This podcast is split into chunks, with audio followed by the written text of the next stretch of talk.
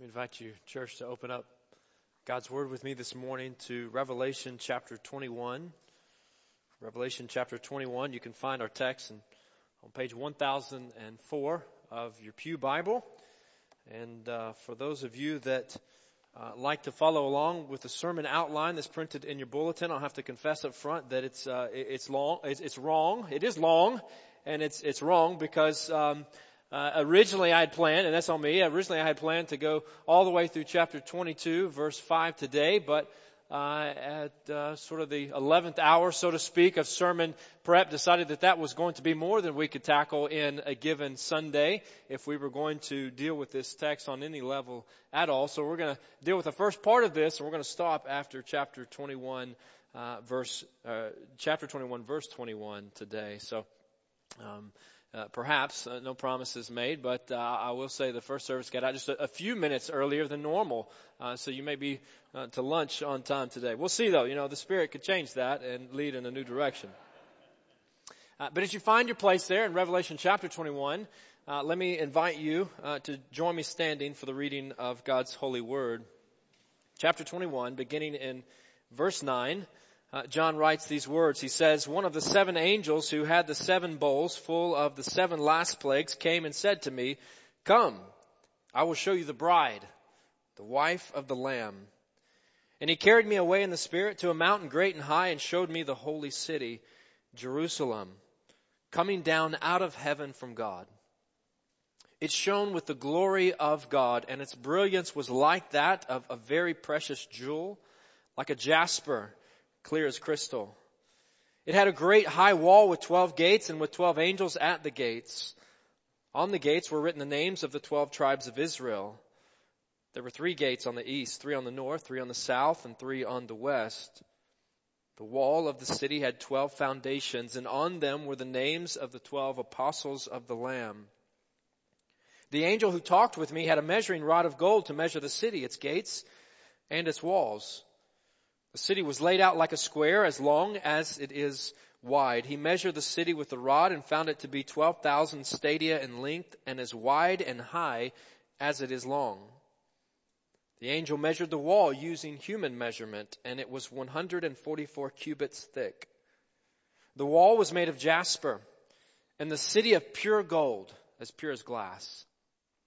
The foundations of the city walls were decorated with every kind of precious stone. The first foundation was jasper, the second sapphire, the third agate, the fourth emerald, the fifth onyx, the sixth ruby, the seventh chrysolite, the eighth beryl, the ninth topaz, the tenth turquoise, the eleventh jacinth, and the twelfth amethyst. The twelve gates were twelve pearls, each gate made of a single pearl. The great street of the city was of gold as pure as transparent glass. Would you bow with me? Father, this morning we give you thanks uh, for your word.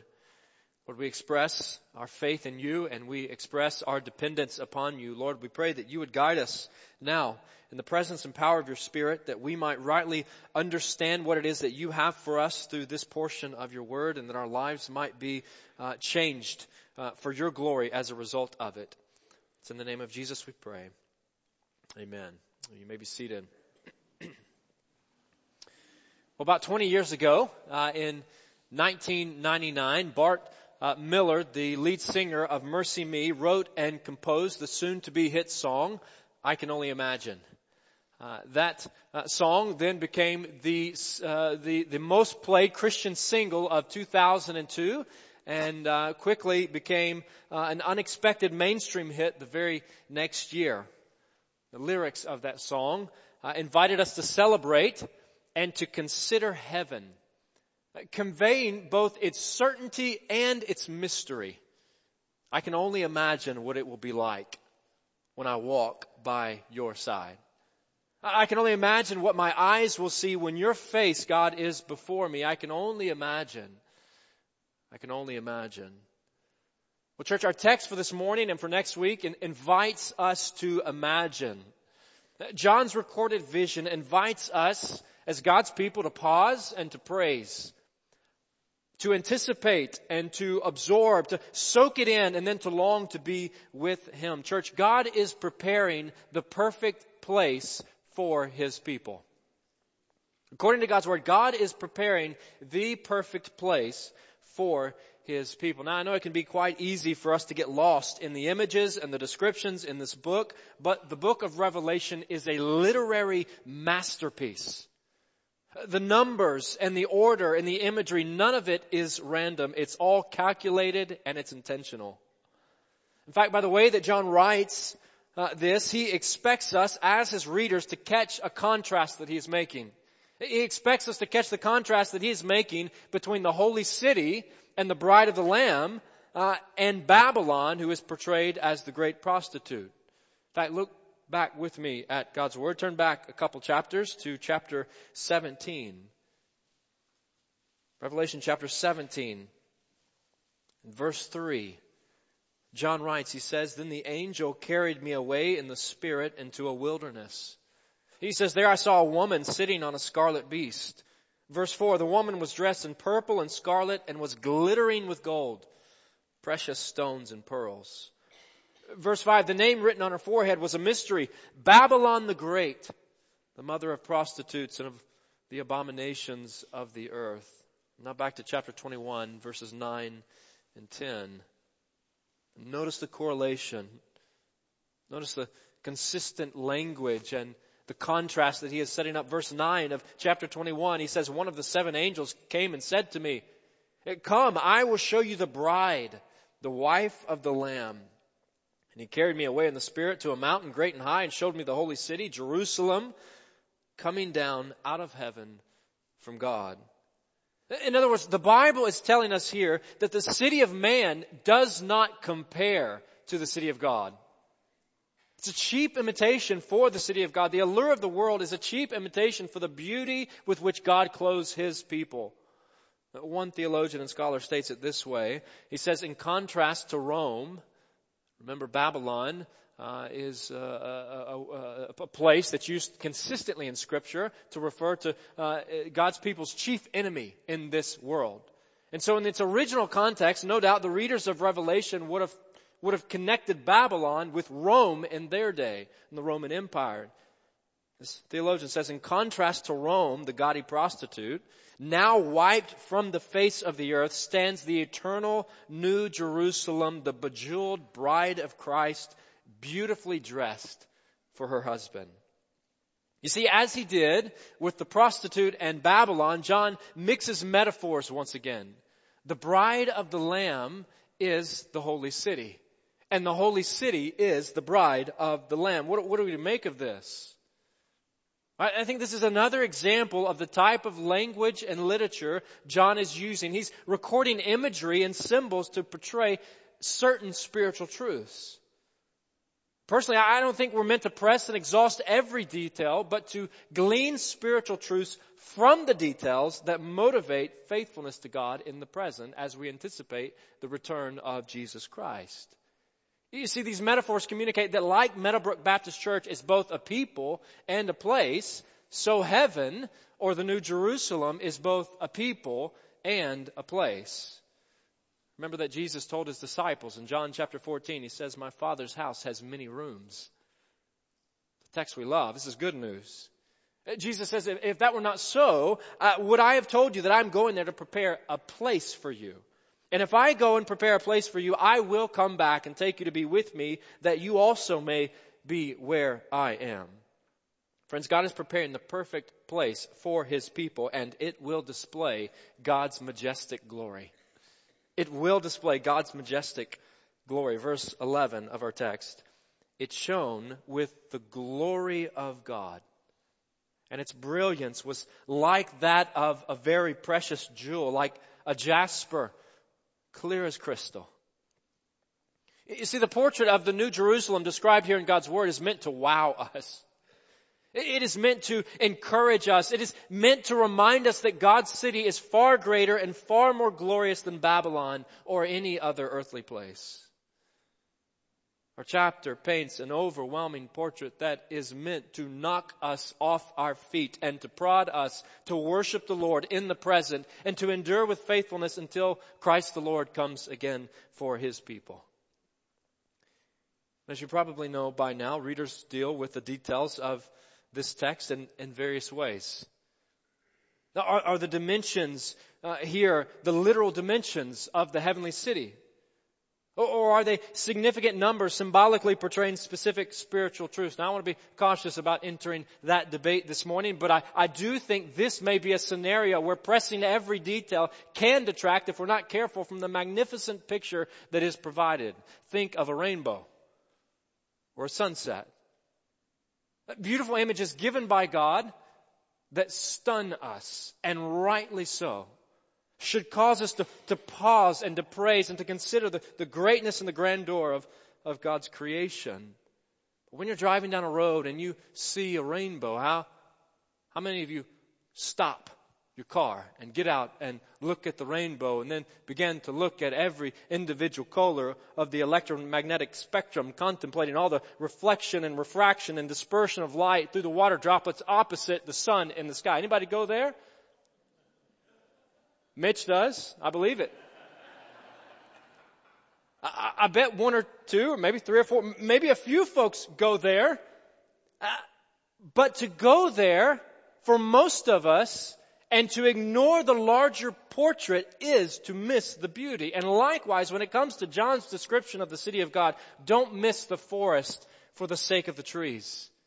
I think this is more like the work of an artist on a canvas than it is a set of detailed architectural drawings. Do the details matter? Absolutely. Intentional and calculated and specific that describe God's eternal and holy city in ways that resembled ancient cities and would have readily resonated with John's original audience.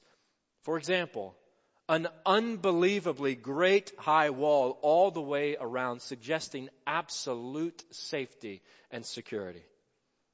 Gates on every single side, indicating that the door is open for people from every direction to come and to be a part of this place. And the gates are, are manned, they're watched by God's angels, ensuring that nothing evil or impure ever enters this perfect city.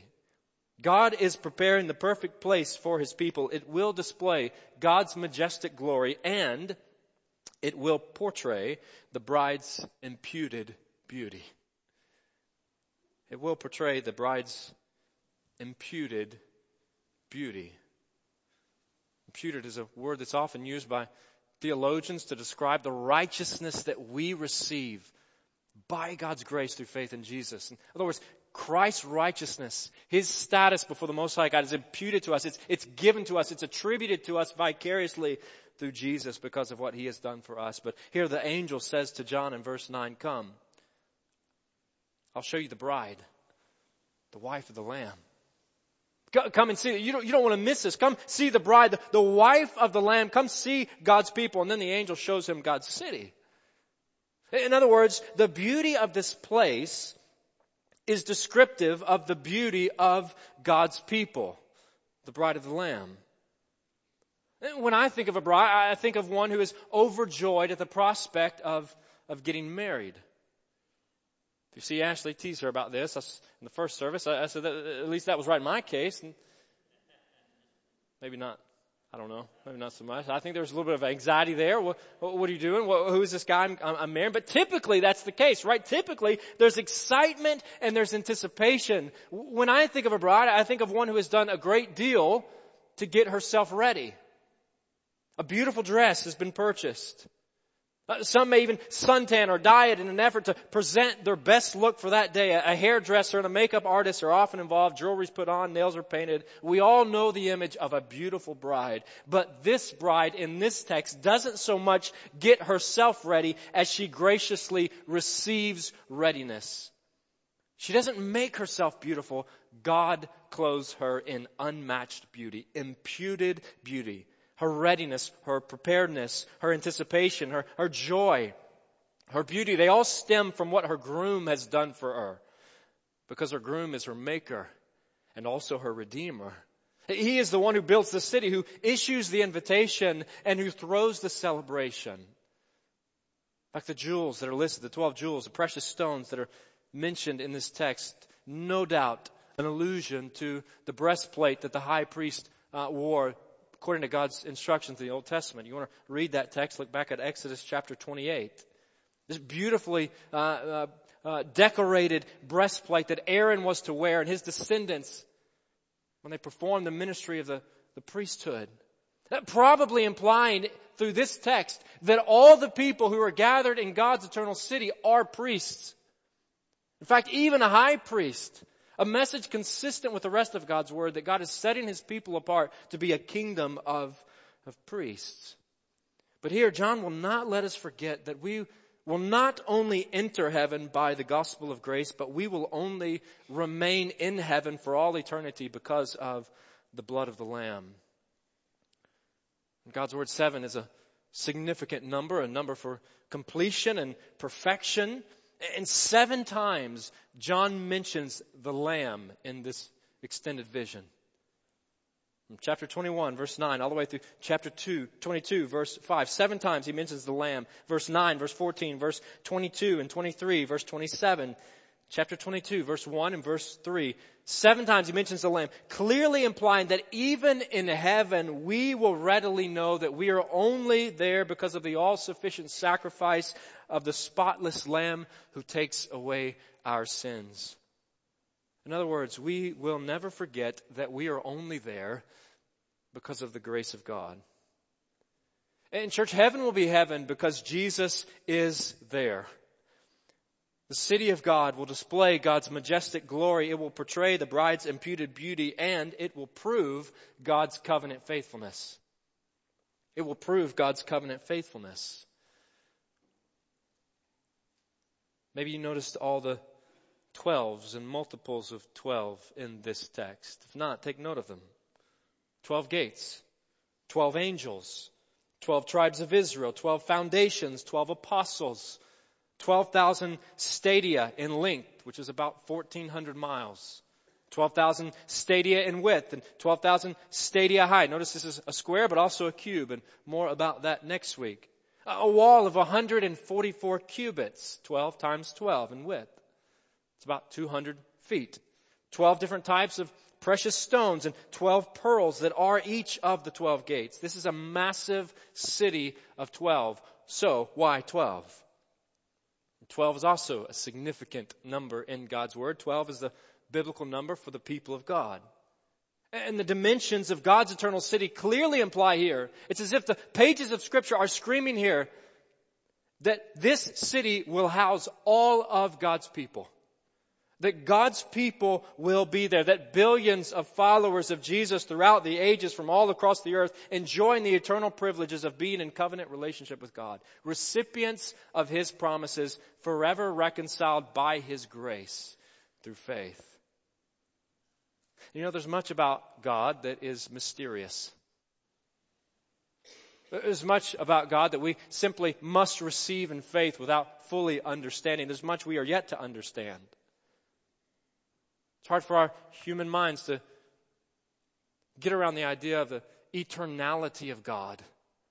That He has always been and that He will always be. Uh, the relationship between His justice and His mercy. Uh, the relationship between God's sovereignty and uh, the free will of humanity. Uh, the doctrine of the Trinity, that He is one God that is in three distinct persons, Father, Spirit, and Son. If we take the biblical teaching and account seriously, as we must, then God's ways and His thoughts are higher than our ways and our thoughts. But from beginning to end, one thing the Bible clearly and consistently declares is that God always keeps His promises.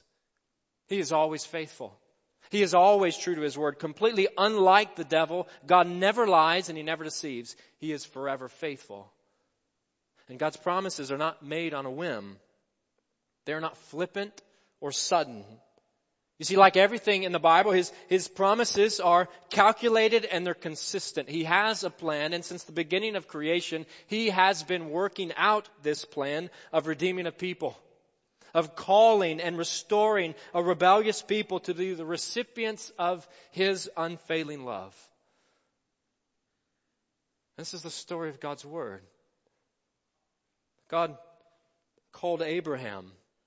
It's recorded back in Genesis chapter 12, and he told Abraham to pack up, to, to leave his land, uh, to leave his people, to leave his family, and to follow the Lord to a new land where his descendants would become a great nation. And God said to him, Genesis chapter 12, verse 3, he said, I will bless those who bless you, and whoever curses you, I will curse.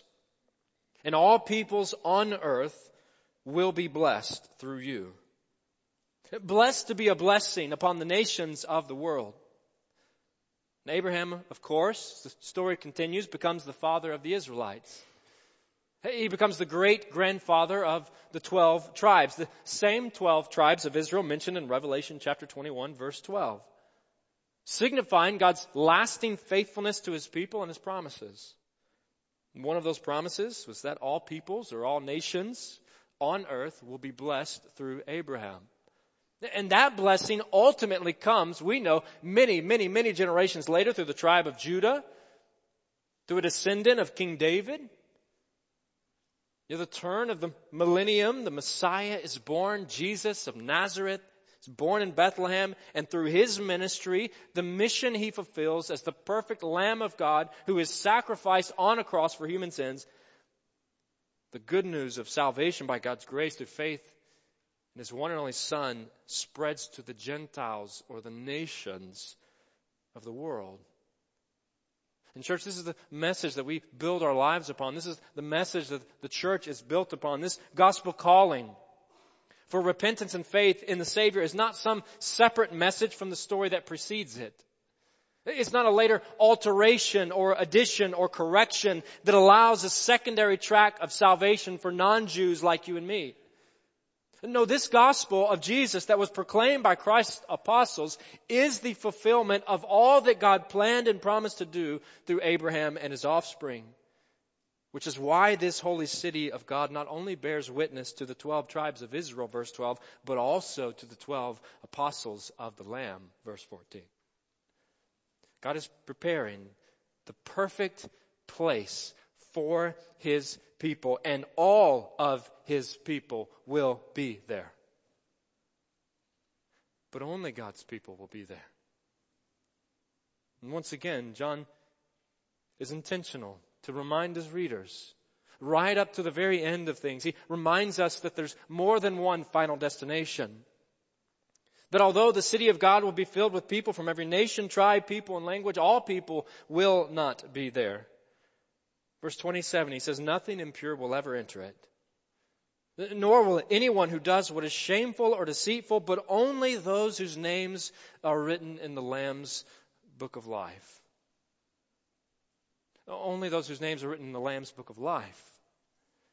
Meaning only those whose sins are covered by the blood of the Lamb. The perfect, spotless, blameless Lamb of God who takes away the sins of the world. Friend, are your sins covered by the blood of the Lamb? Have you been washed? Have you been cleansed? Have you been reconciled? Have you been restored? Have you been imputed with the beauty and the righteousness of Jesus Christ? Isaiah chapter 1 verse 18, come now, let us settle the matter, says the Lord. Though your sins are like scarlet, they shall be as white as snow. How could we undergo such a transformation? Such, a, such a, a, tra- uh, a, drastic identity change before the Most High God. There is only one way by turning to Jesus in faith. Repent and believe, and you can rest assured that you too will enter God's holy city, that you too will be there. Confess your sin against God and express your faith in the Lord Jesus Christ to save you. Friend, will you be there? Will you be there? Remember the words of Jesus. Jesus said, My Father's house has many rooms. Uh, if that were not so, would I have told you that I'm going there to prepare a place for you? And if I go and prepare a place for you, I will come back and take you to be with me that you also may be where I am. He told his followers, he said, you, you know the way to the place where I'm going. And one of his disciples, Thomas, says to him, Lord, we don't know where you're going. So how can we know the way?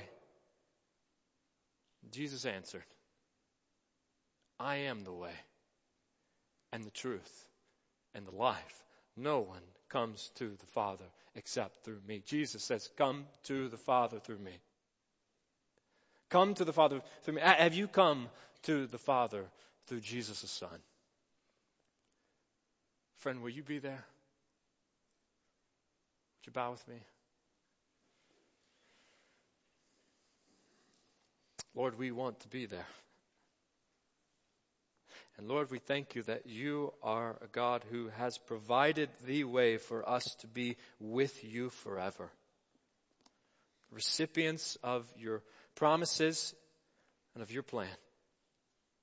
Father, we acknowledge this morning that none of us deserve to be in your eternal city. None of us deserve to be in this place that you are preparing for your people. And yet, by your grace, you issue an invitation to us. You offer us salvation through Jesus. Lord, give us faith to believe. Give us a longing for the day. Stir our hearts, work in our lives that, that we might love and long to be with you, that we might trust you enough, that we believe in your promises, and we anticipate your return. Lord, guide us now as we sing your praises, as we express our faith. Lord, as we turn to Christ, be glorified in us, your people. It's in the name of Jesus we pray. Amen.